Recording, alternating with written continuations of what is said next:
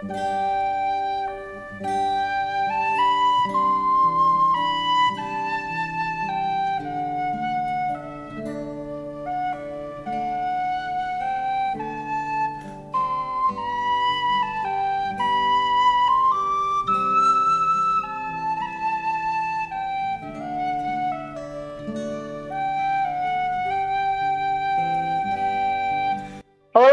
pessoal, sejam bem-vindos a mais um episódio com Balaio.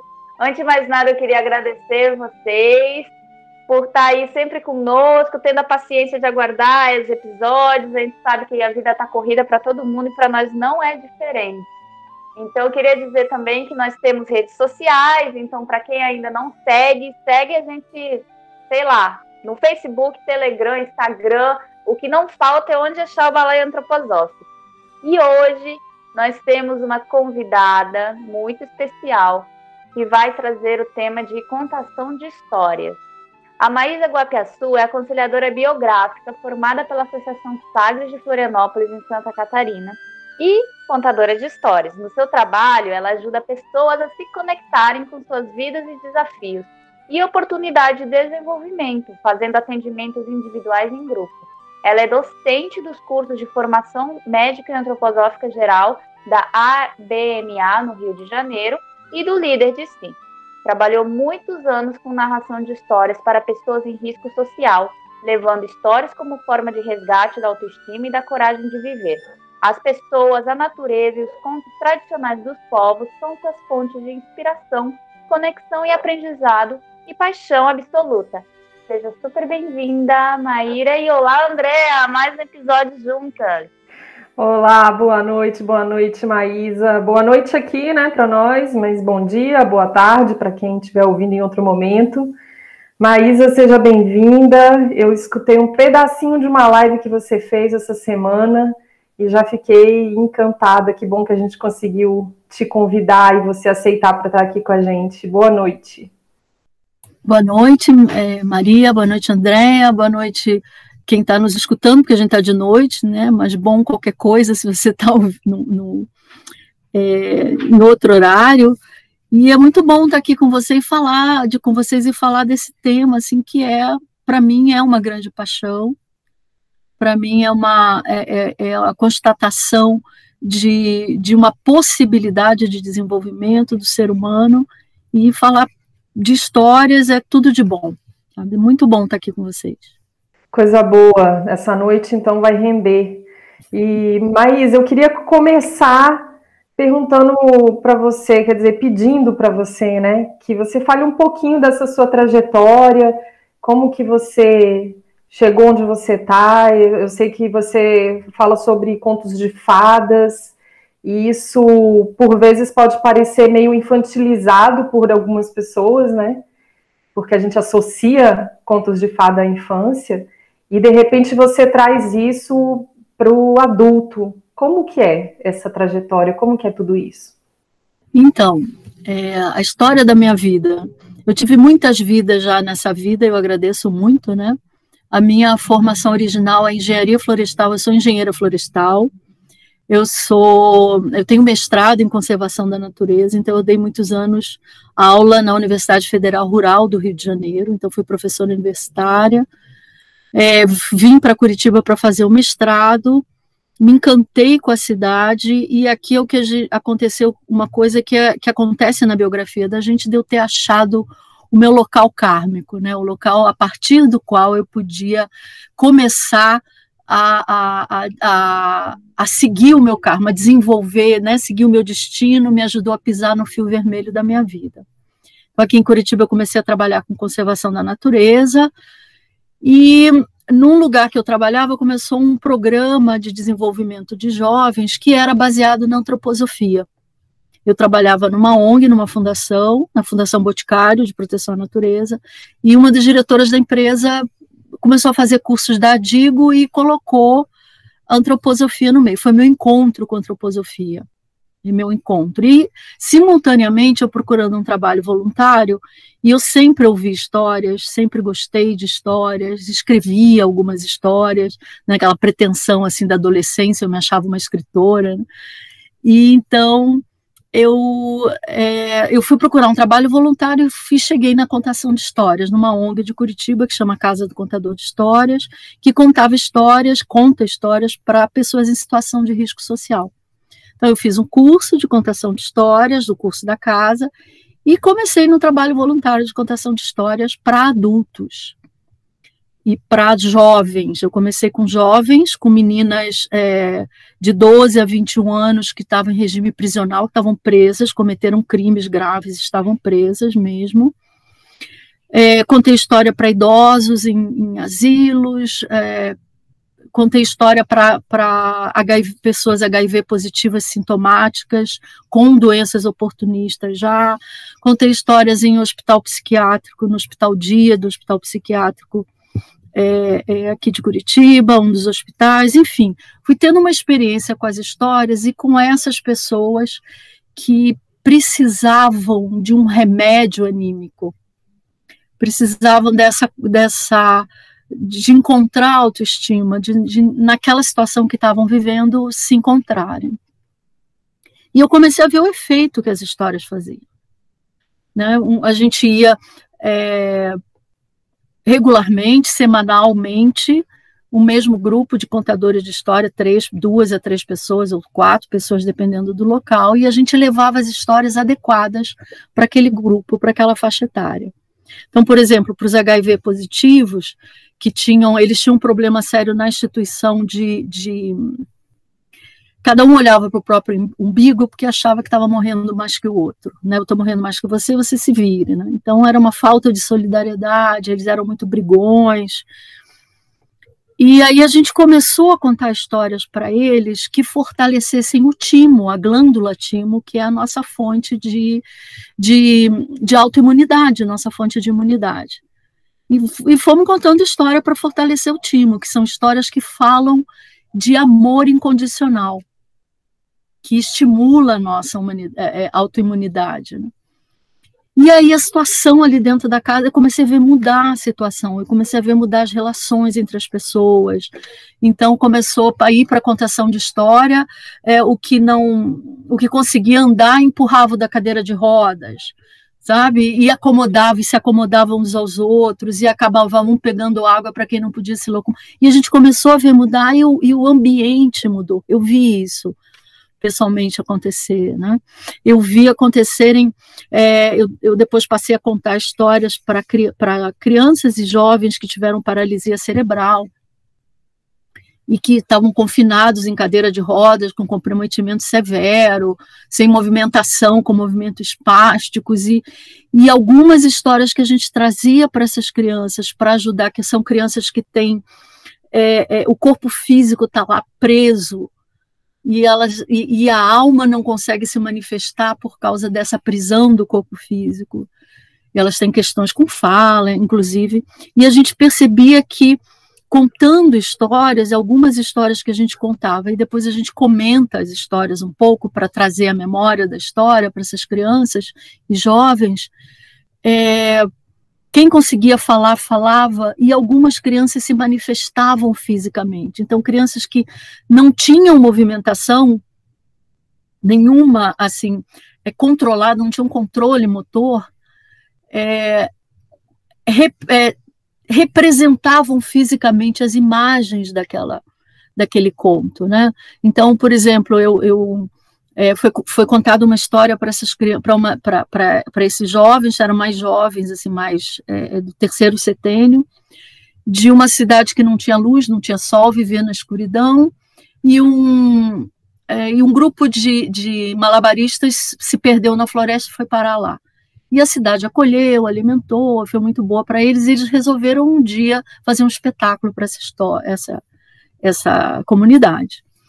E né, neste espetáculo eles começaram a fazer um monte de malabarismos e para fechar fizeram uma pirâmide humana, em que um subiu, foi subindo em cima do outro, foi subindo em cima do outro, foi subindo em cima do outro, até que o menorzinho deles chegou lá em cima e fez um gesto que a gente está gravando aqui, vocês não vão ver, mas imaginem isso, né, de levantar o braço e com a unha ele rasgar a película do céu e o sol entrar.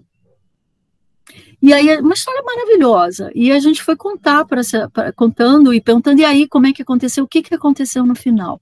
Um dos jovens que estava lá no final, que a gente observava ele com a cabeça baixa, ele não conseguia levantar a cabeça, sustentar. Quando ele se mexia, tinha movimentos, quer dizer, ele tinha movimentos espásticos o tempo todo com os braços, né?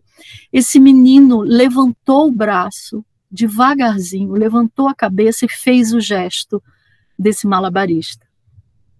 E ele recolheu o gesto bem devagar e voltou, e daqui a pouco ele não sustentou aquilo e a cabeça dele abaixou. E ele parou, os movimentos espásticos pararam. Então a gente vê, viu, viu milagres acontecerem, sabe? Pequenos milagres acontecem com as histórias.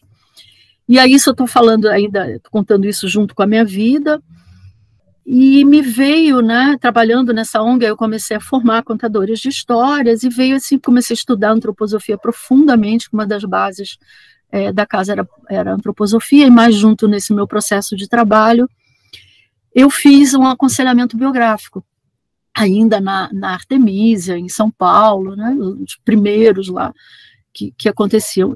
E eu saí de lá e falei, é isso que eu quero fazer, mas eu quero juntar isso com história. E aí eu fui fazer depois, algum tempo depois, a formação na Sagres, e aí entra um outro momento da vida que eu saí do meu trabalho é, formal, né?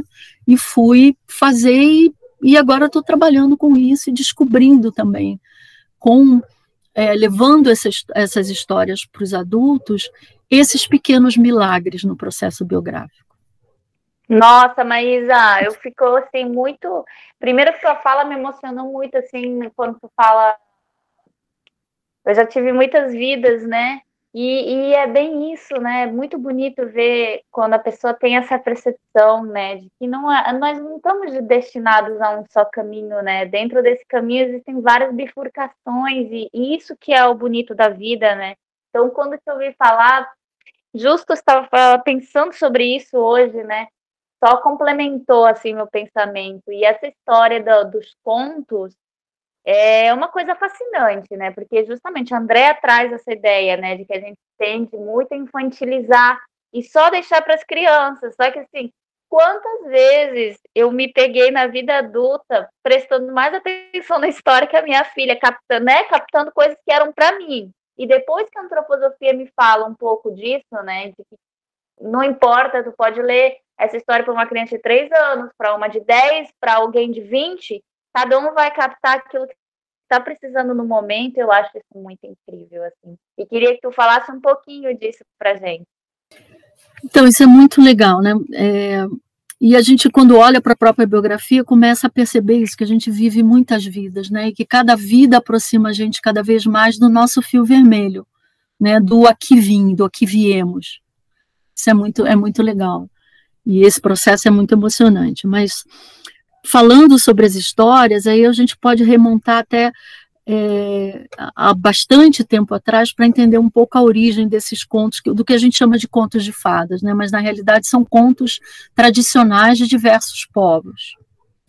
Então, uma coisa que a gente consegue perceber é que existem esses contos de fadas que a gente conhece, eles existem em outros povos, em outras tradições, o esqueleto é o mesmo, a essência é a mesma, muda a roupagem, muda o figurino, né? muda o contexto, mas a essência está ali.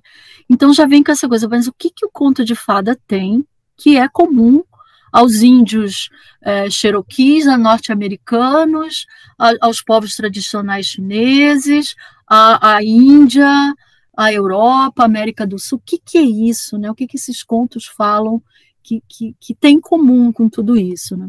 E a gente remonta na origem, é, vamos dizer assim, ocidental desses contos de fada, na, entre o século IX e o século XIII que isso aconteceu, que os, os, os, os é, cristãos esotéricos, eles começaram a perceber, os, os iniciados da época, é, começaram a ter a, a, intuição, através de pesquisa espiritual, de que a humanidade ia passar um tempo muito longo de escuridão muito longo de, de, desafios materiais, que a humanidade ia mergulhar na matéria uns séculos para frente, e as coisas estavam começando a acontecer que estavam minando esse cristianismo esotérico, esse cristianismo social, né, esse cristianismo voltado para o futuro da humanidade.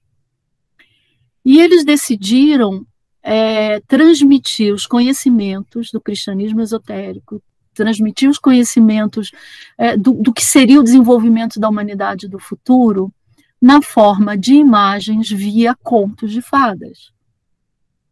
Então começou assim, a gente tem um grande manual de desenvolvimento que na antroposofia a gente estuda bastante, que é o Parsifal, a lenda do Parsifal.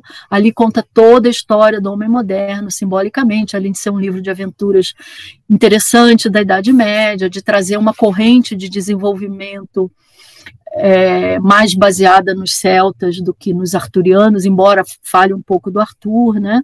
Ali, mas essa, essa essência assim dessa conexão com a Mãe Terra e a conexão com o espírito, com o espiritual. Então, é o grande manual. E aí, nem todos os trovadores eram iniciados o suficiente para contar essa história toda, porque não tinha literatura escrita, né, só os padres que sabiam ler, e para serem contadas de aldeia em aldeia. E é uma lenda gigantesca. Então, eles começaram a dividir em porções menores, que os trovadores menores, os iniciados menores, contavam de vila em vila, e as pessoas reproduziam isso. Então, os contos de fadas foram destinados, inicialmente, para educar os adultos. Então, isso é muito interessante. E isso foi se perdendo, foi se infantilizando e foi é, foi se pasteurizando os contos de fada para que eles não tivessem até todo aquele processo profundo. Então as pessoas nas aldeias, nos os menestréis trovadores contavam essas histórias, quem entendia entendia. Ou então era um bom passatempo para as pessoas. Então isso foi, foi trazendo e foi sendo trazido e foi e num determinado momento quando é, se percebeu que é, é, que a imprensa, a imprensa foi criada e que os livros foram começando a baratear e mais pessoas foram aprendendo a ler, os irmãos Grimm, não, no, para o nosso, nosso mundo ocidental, eles recolheram essas histórias. E para burlar um pouquinho aquela igreja inquisitorial que existia, né, que existiu até, por exemplo, na Espanha existiu até, até 1830 e poucos, ainda tinha Inquisição na Espanha, eles colocaram juntos alguns contos de fundo moral, alguns contos de, né, de uma, uma, uma religião, assim, uns contos que incomodam um pouco quando a gente lê, né, porque a gente vê que não tá demais, aquilo ali tá demais, né, porque o conto de fadas é, original, ele não tem moral da história, hum? E como é que é com as crianças? A gente conta a história para as crianças profilaticamente. A não ser que sejam crianças que tenham questões específicas, como, por exemplo, as que eu contei com a paralisia cerebral, que a gente precisava ajudar a alma delas a liberar, ou para grupos, por exemplo, eu contei histórias para crianças que estavam em casas, casas lar, que elas foram tiradas da guarda dos pais por maus tratos e abuso. Aí, nesse caso, a gente contava histórias também com, com o sentido de ajudá-las a enfrentar, né, nessa vida tenra delas, as questões. E a gente contava histórias para crianças em, em, creches públicas que era profilaticamente. Então, a, nossa, a gente precisa, as crianças precisam ouvir, porque elas entendem muito mais do que nós os símbolos e elas não entendem intelectual, intelectualmente, racionalmente, elas entendem com a alma delas, com a alminha delas informação, né? elas entendem com, com os processos que estão dentro delas, né? Mas adulto precisa sim, né? Eu, eu fui dar uma olhada assim para nossa conversa é, no livro do Steiner que chama Contos de Fadas, né? Que eles reúnem reúne duas reais dele e que ele fala nisso, ele fala nessa. É, eu até anotei isso, né? Que, é, que, essa, que a alma humana tem fome, ela tem fome de alguma coisa que a gente não sabe o que, que é. E essa fome só é suprida com contos de fadas, porque assim a alma se conecta com o espírito, se conecta com o mundo espiritual. Então ele fala isso algumas vezes, ele diz assim, o preenchimento consciente da alma com imagens do contos de fadas é o seu alimento diante de uma fome que nada mais é, mata essa fome. Né? Então, isso é muito bonito. Então, adultos, nós precisamos ouvir e ler contos de fadas. O sino o sino está batendo aqui da igreja. fiquei com medo de ligar o microfone e, e interferir, mas já parou. Não, eu fico encantada com. Estou encantada com tudo isso, Maísa. Na hora que você falou do rapaz que, que ergueu a cabeça ali no começo, e pequenos milagres mesmo, que coisa incrível, arrepiei todinha. E como é que vocês fazem assim para. É, é um processo, eu entendo como um processo terapêutico, pode ser. E aí a pessoa, por exemplo, eu, eu tenho como procurar um, alguém para contar histórias para mim, como uma terapia, ou existe. Qual o caminho assim? Eu estou aqui e eu estou muito interessada e eu quero saber, eu quero, eu quero ouvir histórias para ver o que, como que eu me conecto com isso. Existe essa possibilidade? Como que a gente tem acesso a isso? Então, é, aquela coisa, se você lê contos de fadas, já está já tá entrando num processo de autocura, mesmo que você não se dê conta, né? Aquela coisa que eu falei dos pequenos milagres, e são pequenos milagres ocultos. Já está acontecendo. É,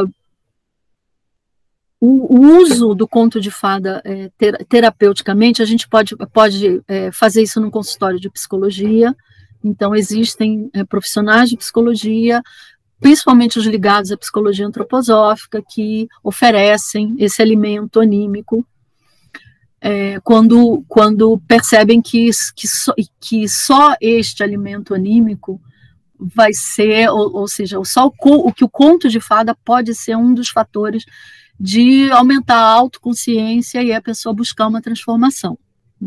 No processo biográfico, a gente usa isso, não são todos os aconselhadores biográficos que usam, infelizmente, é uma pequena é, proporção, porque a gente, nas escolas de formação, a gente é exposto aos contos de fadas, mas a gente não trabalha os contos de fada tecnicamente, né, como, como um instrumento. A gente vivencia os contos de fada, mas a gente não aprende a trabalhar com eles.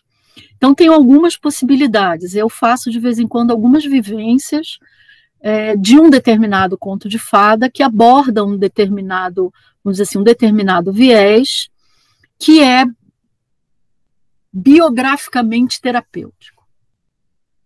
Então, por exemplo, né, vou dar um exemplo para você. Nessa história que eu falei no início do, dos é, malabaristas subindo, então, vocês fizeram a imagem? Né? Sobe um, sobe outro, Total. sobe outro. Uhum. Né? A gente pode perguntar, é, na tua vida, né? Qual é o papel mais comum que você toma? Você é sempre o, que, o mais forte que fica embaixo, sustentando tudo? Você é o segundo mais forte, que tem força, mas tem que começar a se preocupar com o equilíbrio? Ou você é aquele que sempre sobe e rasga o céu? Eu, na, na, minha, na minha imaginação aqui, eu já fiz o contrário. Eu achei que o mais forte era o que subia e rasgava. e os mais fracos ficavam embaixo, sustentando para o outro ir lá rasgar. Faz, faz sentido, faz sentido. Então a é. gente começa a fazer nesse momento da sua vida, o que, que você está precisando para ser feliz? Né? Você está precisando ser o que sobe, você está precisando ser o que sustenta. Então, assim, né, por, por, isso foi só um exemplo bem, bem, é, bem superficial do que a gente pode fazer. Porque, assim, é, outra coisa que faz com que os contos de fadas sejam infantilizados, ou sejam é, fruto de preconceito, ou sejam pasteurizados, é que as pessoas não sabem e não percebem. A gente se afastou dessa conexão com os contos, foi se afastando cada vez mais, né? Que tudo que está num conto de fada acontece dentro da gente. Tudo que está dentro do conto de fada acontece em mim como ser humano. Lembra? É um manual de desenvolvimento humano. Então, eu sou a princesa, eu sou o príncipe, eu sou o rei, eu sou a rainha, eu sou a bruxa, eu sou o anão, sabe? Eu sou o monstro, eu sou o castelo, eu sou a torre onde eu estou encerrado. Tudo isso acontece dentro da gente. E a gente, para começar a olhar o conto de fada como um, um fato é, é, uma, um instrumento curativo, a, prim, a, primeira chave é essa: tudo acontece dentro de mim. Esse é o, é, é o primeiro grande segredo. Segundo, eu tenho que me despir de preconceito. Então, quando fala, a gente fala, ah, os contos de fadas são machistas porque a princesa precisa casar com o príncipe para ele ser feliz para sempre. Lembra, está acontecendo dentro de mim. A minha alma tem que casar com o meu eu para eu ser feliz para sempre. para eu ser uma pessoa inteira, para eu ser uma pessoa completa. Então, os contos estão falando isso. Eu tenho que integrar a minha bruxa. Eu tenho que olhar esta bruxa ou esta este este ser que me boicota, né? E a gente pode até antroposoficamente entrar numa, numa seara. Qual é a força diversa que está ali agindo dentro de mim? Qual a natureza? Qual a família dessa força? É uma força luciférica? como por exemplo a, a rainha da Branca de Neve, a madrasta da Branca de Neve, que é uma força diversa luciférica. É uma força arimânica, que nem o lobo do Chapeuzinho Vermelho. Então tenho um monte, tá, tá todo mundo ali, né? A outra coisa é ouvir os contos, e é muito legal quando a gente escuta esses contos de olhos fechados, na, esses contos narrados de olhos fechados, porque eu começo a fazer as imagens e eu faço essas imagens na pausa. Quando há uma pausa no conto, eu construo essas imagens dentro de mim. E são essas imagens que me curam, que são o alimento da minha alma, não são as palavras. É isso eu acho assim fascinante, né? Então tem essas chaves e outros contos de fadas é, não tem moral da história, não existe moral da história. Então é, é cada cada Cada pessoa que escuta um conto, quando você vai perguntar qual foi, o que te chamou a atenção naquele conto, ela vai descrever uma cena. Obviamente, tem cenas que são comuns, que chamam mais atenção, mas que tem a ver com o momento biográfico dela, tem a ver com o que ela precisa daquele momento, daquilo naquele momento. Né? Nossa, então, Marisa, eu, eu queria dizer que agora, assim, muito bom essa, essa parte de, de falar que não existe moral, né? Porque a gente aprende na escola. Uhum de que todas essas histórias têm um moral, né? Aí chega o professor e pergunta, né, numa sala de aula comum, é, qual é a moral da história? E eu sempre, eu sempre, quando, quando eu era pequena, ficava justamente reparando em coisas que me chamavam atenção no momento. Porém, a mesma história, quando eu contei para as minhas filhas, me chamou a atenção outra coisa, assim, que eu parei e falei, gente, fiquei pensando e refletindo nisso, né? Então são chaves assim que vão chegando de acordo com a nossa necessidade, né? Isso é muito legal, assim. É, é um remédio, santo remédio para a pandemia, gente. Pelo amor de Deus, compre um livro de contos de fadas. Mas eu queria te perguntar, com tanta oferta no mercado que a gente tem hoje em dia, quais são os livros de fadas assim, que tu indicaria? Assim, de qualidade, é. né? Que não cortaram versões, né? Não lapidaram. Isso, né? Então a gente tem que tomar cuidado com isso, né? É, tem alguns livros, depois é, é, eu posso passar é, as referências e de algum jeito vocês deixam publicados ali, né? Sim. Mas tem uma, é, tem um livro que, de, dos irmãos Grimm que a Clarissa Píncola Esteis é, é, reuniu, ah, alguns, é, reuniu alguns contos, ela faz um prefácio maravilhoso que ela fala dos contos, né? Tem um livro muito famoso hoje que eu tô que eu me dei conta e fiquei assim, eu fico extasiada de alegria, que é o Mulheres que Correm com os Lobos, da Clarissa também, que tem muita gente estudando esse livro, né? Sim. E ligando com o viés mais feminino e feminista, a gente tem que tomar cuidado com isso, né? Entender que todos os personagens, que o oprimido e o opressor do conto estão aqui dentro primeiro. Né? Primeiro eu visto aquela carapuça, né? Então tem contos belíssimos e ela conversa sobre a origem desse conto e fala sobre o feminino e o feminino assim é muito importante nos contos porque os contos falam muito dessa coisa do desenvolvimento das forças anímicas, do meu pensar, do meu sentir e do meu querer. E a alma é feminina, né? A alma é yin, não é yang, né? E os contos trazem essa possibilidade do encontro do yin e o yang, de eu me tornar um ser inteiro, né? Coisa que a gente abre essa oportunidade, principalmente no nosso quinto setênio. Nosso quinto setênio fala disso, fala da integração do masculino e feminino, fala do, da ânima e do ânimo se integrarem para eu ser um ser inteiro, e a partir desse ser inteiro eu posso passar para outro setênio, que é o sexto, e desenvolver a alma da consciência. Hum? Eu ia bem te falar desse livro Mulheres que Correm com os Lobos, porque uh, o, o, primeiro momento, assim, depois de adulta, que eu lembro de ter entrado em contato com um conto foi lendo esse livro. E daí é isso, a gente começa a ver com outra perspectiva, né? Uhum. Cara de outra forma. E, e, a Maria, eu não te falei, mas a Maísa contou uma história maravilhosa de linda no dia da live. Eu não sei até se você poderia repeti-la aqui para gente, se, se der, porque foi tão linda aquela história. Depois ficou todo mundo naquela só absorvendo. Uhum. É. É, eu contei um conto moderno da Marina Colassante, que é uma pessoa absolutamente especial. Ela tem muitos contos de fadas lindos, né? E a gente pode ver mais para o finalzinho se, se cabe contar. Eu posso contar de novo, né? A moça tecelã. Ai, que legal, eu quero, eu quero ouvir, eu acho que eu muito bem ficar, eu adoro ouvir, eu fico nem criança, assim, super encantada.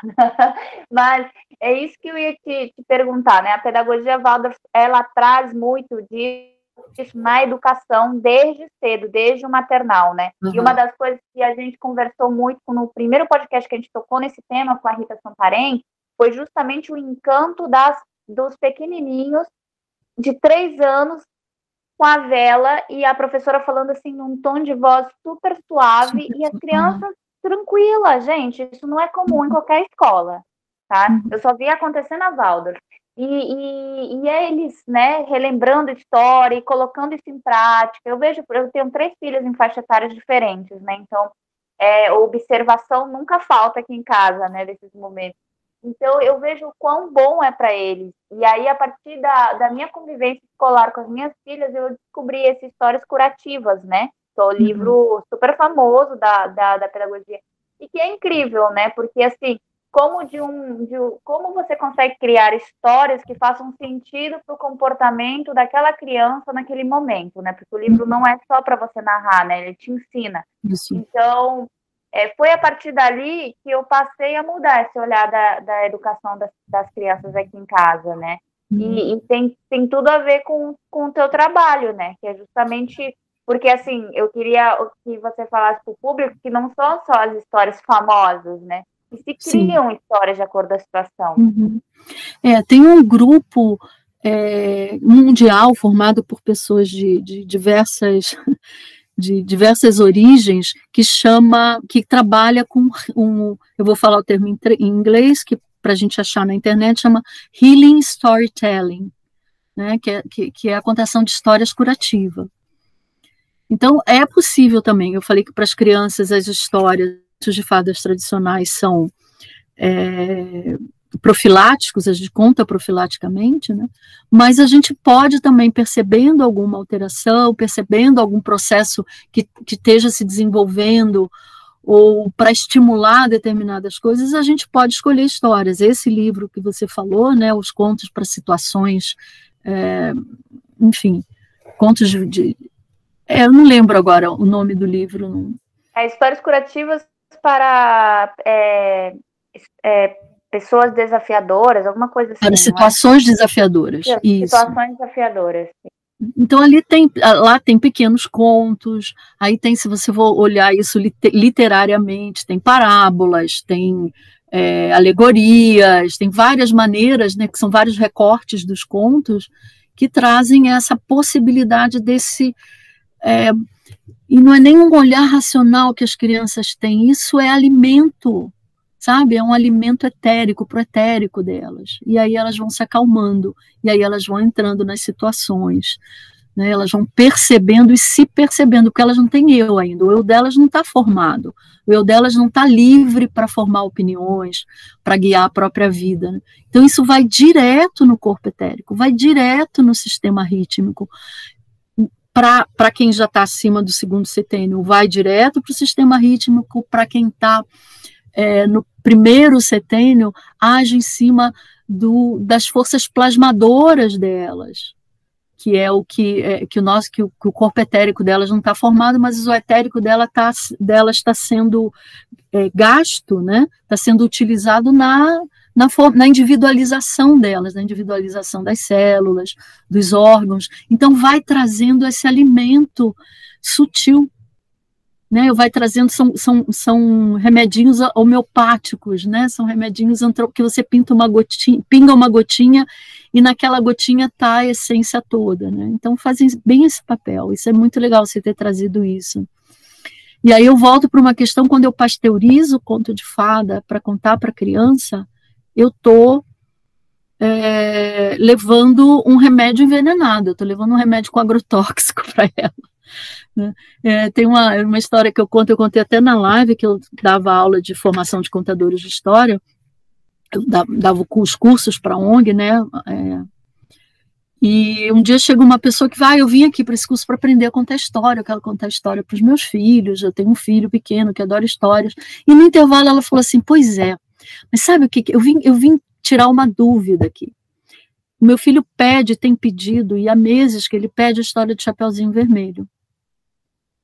E aí eu conto para ele, mas sabe aquela hora, aquela coisa de matar o lobo? Eu fico tão preocupada porque não é ecologicamente correto, porque ninguém tem que matar os animais, porque não sei o quê. E ela não, e ela diz assim, ele ouve a história e ele fica agitado a noite inteira, mas no dia seguinte ele pede a história. E a gente dava um curso de fim de semana, sábado e domingo. E era sábado, eu falei para ela, vamos fazer uma experiência? Mata o lobo hoje. Mata o bendito do lobo hoje, conta a história inteira para a criança. E ela contou. E no dia seguinte vem ela com um sorriso de orelha a orelha, dizendo assim: Eu contei a história e ele dormiu. Ele apagou e dormiu a noite inteira na maior tranquilidade, né? E eu falei para ela: Claro, como é que a criança vai ficar com a possibilidade do mal estar tá solto no mundo?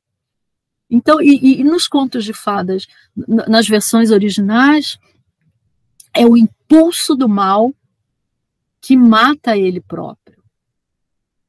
Ui, o que, que é isso? Exemplo. História do lobo mau. Né? Para começar, não era caçador, era um guarda-caça. Guarda-caça é diferente de um caçador. Né? O guarda-caça, ele maneja a fauna.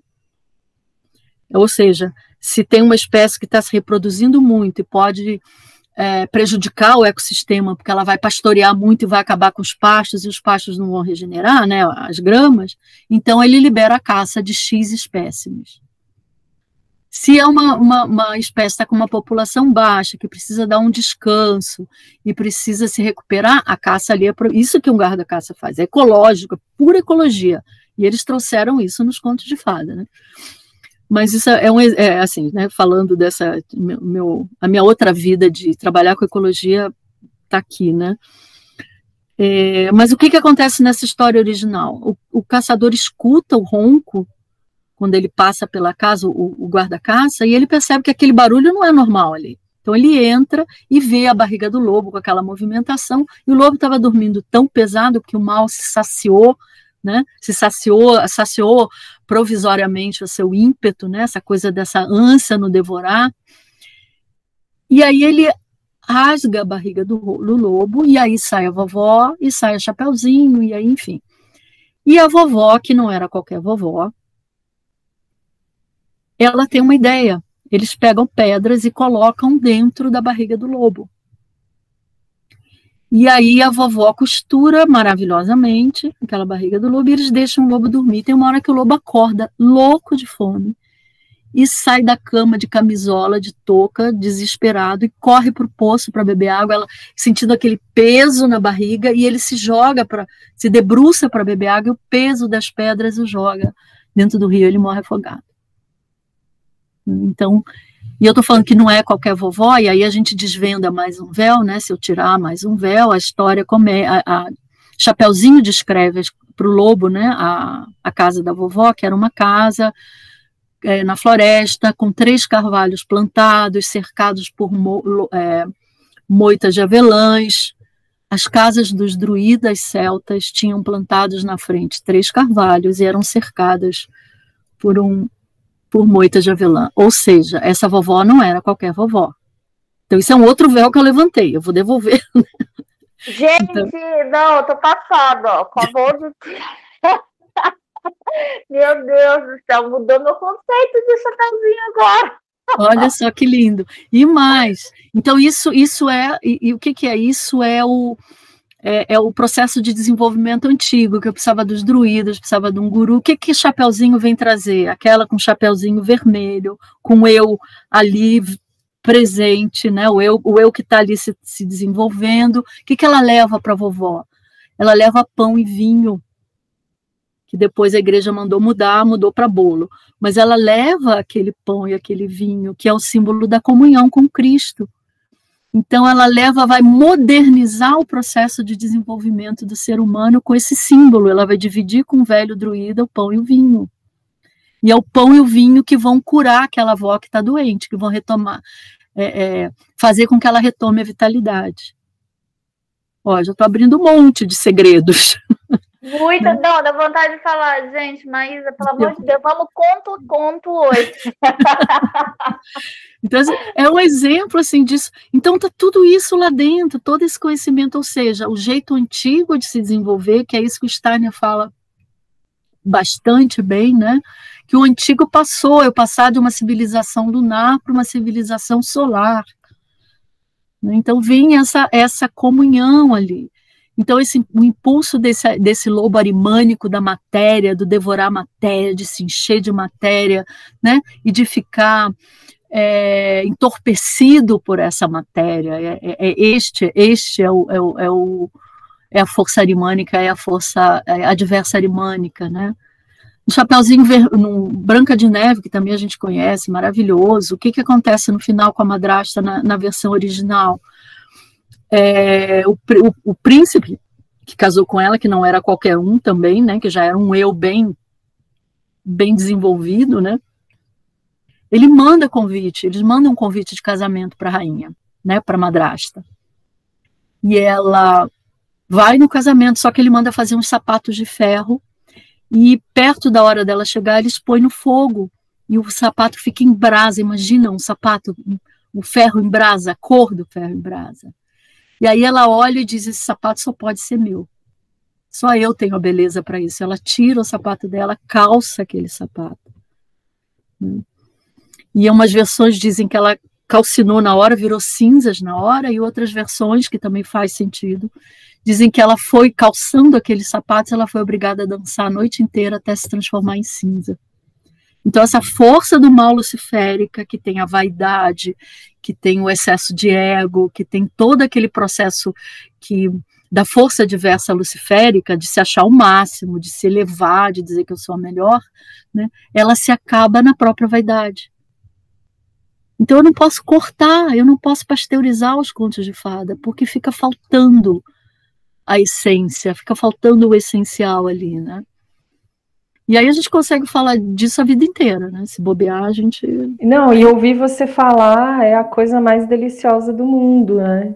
Porque você já tem essa voz tranquila e, e a gente vai ficando interessada, assim. Eu acho, eu acho que você nasceu para isso mesmo, para contar história.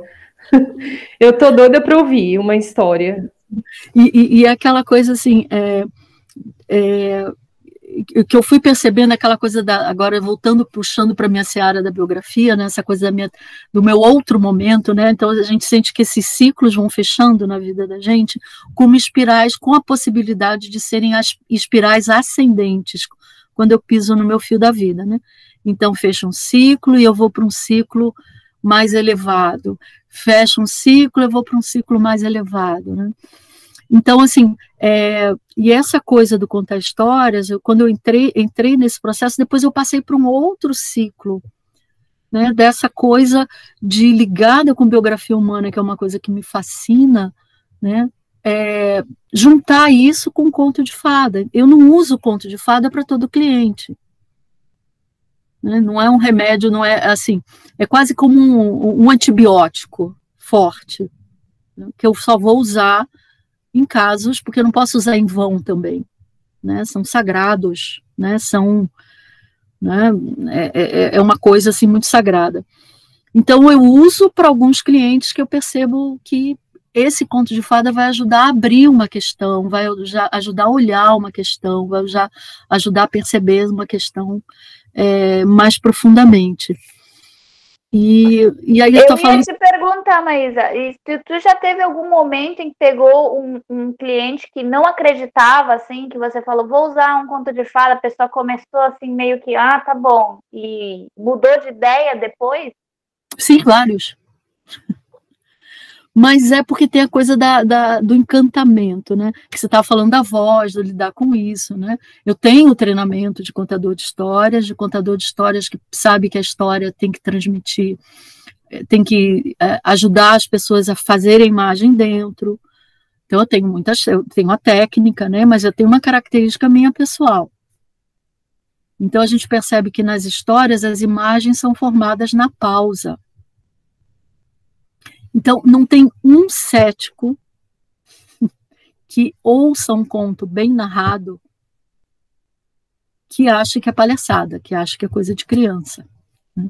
Isso aconteceu, por exemplo, no início, nessa, nessa instituição que eu falei dos HIV positivos. As duas, as primeiras vezes que a gente voltou e começou e contou história, eles ficavam revoltados porque eu não sou criança. Não, eu não sou criança, eu estou ouvindo essa história.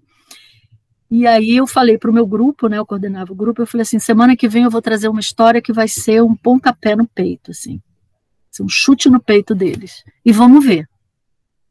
E aí eu levei uma história, que é uma história maravilhosa, que chama Rainha o Assassino, e foi um chute no peito daquelas pessoas. A partir daquilo ali, abriu uma rachadura aqui na região do coração delas, e aí todos os outros contos foram entrando aqui. Mas é a coisa do narrar. tive clientes assim que não foram no início. E eu não digo, eu vou te contar, eu vou, eu vou passar para você um conto de fase. A gente não conta nada disso. A gente já conta. Logo, a gente vai trabalhar com isso. E lógico, a gente começa a trabalhar com conto quando já desenvolveu um nível de confiança e ele se deixa levar pelo, né, no processo. E às vezes eu conto como brinde também, né? Tipo assim, ó, percebe isso que você trabalhou aqui, que você agora já já se deu conta e percebe que está começando a transformar? Vamos ver um reforço? Daí eu trago um conto e a pessoa começa a se descobrir a partir desse conto. É, enfim. Nossa, muito lindo esse trabalho. Eu não conhecia, eu não sabia que adulto podia ouvir conto e que tinha todo essa, esse viés terapêutico. Na verdade, eu já recebi isso de, de alguma forma, mas não me dei conta de que eu estava recebendo, né? Uma coisa bem natural, eu acho que, que acontece. E nesse conto é, que você contou na, nesse dia da live, essa semana, eu, eu entrei totalmente nele, tanto que eu fiquei com ele na minha cabeça até hoje, assim. Eu fiquei ou, ou, com aquela sua voz, a forma como você conta realmente é fantástico. Você você é muito boa no que você faz. Ah, Maísa, nós queremos brinde, então nós queremos sim finalizar com esse conto, já que a André traz tanto, tanto isso. isso. Eu tô super curiosa, porque eu não consegui assistir a live. Uhum. E também relembrar o nosso público e já deixar um convite aberto para você. E nós temos outro podcast, um podcast que nós criamos, olha só, o Balaio criou com o intuito assim de aproximar pais e filhos durante a pandemia o uhum. projeto uhum. Me Conta um Conto. E esse projeto, ele traz a, ele é um projeto colaborativo onde toda e qualquer pessoa pode participar, claro que com esse olhar mais da antroposofia, né, nos contos, e você pode mandar os contos narrados, né, para gente, indicando faixa etária, às vezes época ou para um momento, né, uhum. a gente coloca na descrição. E, e assim, é, quando a gente teve essa ideia, foi muito no intuito de. Ah, é tão gostoso ouvir histórias, né? Mas é tão ruim a gente estar tá distante, então vamos unir, né? O útil ao agradável. Então a gente sempre convida as pessoas para estarem participando, deixamos isso em aberto, que eu tenho certeza que o público vai querer ouvir histórias gravadas por, por lá, tá? E queria te deixar então em aberto para você finalizar contando essa história da live. Legal. É, eu vou, vou, participar, gostaria de participar, né, e, e, avisar que quando eu der a próxima oficina de contos para adultos, de vivência de contos, eu aviso a vocês. Aí, se vocês quiserem divulgar e participar, vai ser bem legal. Ah, eu quero demais. Estou super animada com essa história de conto. Legal. A pedidos, né? É, esse conto que eu vou contar é, é, chama-se, antes de eu dizer o nome, só lembrar, vamos ouvir este conto, né, fazendo as imagens, né, vivenciando essas imagens, criando este conto, criando a, como se fosse uma história em quadrinho, que é assim que eles começam a curar a gente, os contos, é, e, e lembrar que no conto de fadas, todos os personagens estão dentro de mim. Né, vamos ouvir com essa com essa nova maneira, essa nova maneira de ouvir os contos de fadas, tá? Esse conto de fada se chama Moça Tecelã e é um conto da Marina Colassante. Acordava ainda no escuro, como se ouvisse o sol chegando atrás das beiradas da noite, e logo sentava-se ao tear. Linha clara para começar o dia, delicado traço cor da luz, que ela ia passando entre os fios estendidos, enquanto lá fora a claridade da manhã desenhava o horizonte. Depois, lãs mais vívidas, quentes, iam tecendo hora a hora em longo tapete que nunca acabava. Se era forte demais o sol, e no jardim pendiam as pétalas, a moça colocava na lançadeira grossos fios cinzentos do algodão mais felpudo.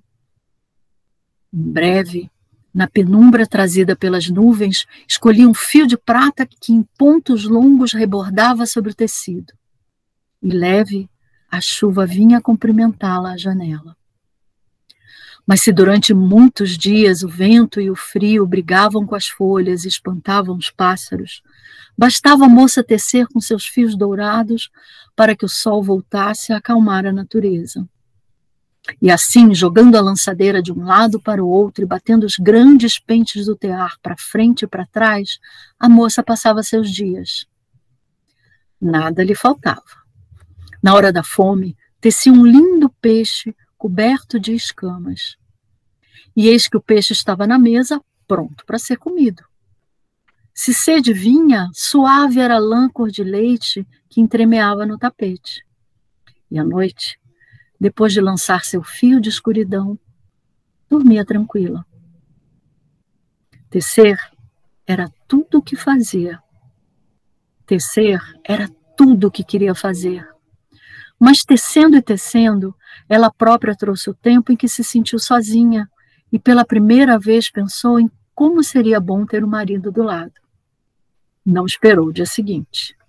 Com o capricho de quem tenta uma coisa nunca conhecida, começou a entremear no tapete as lãs e as cores que lhe trariam companhia.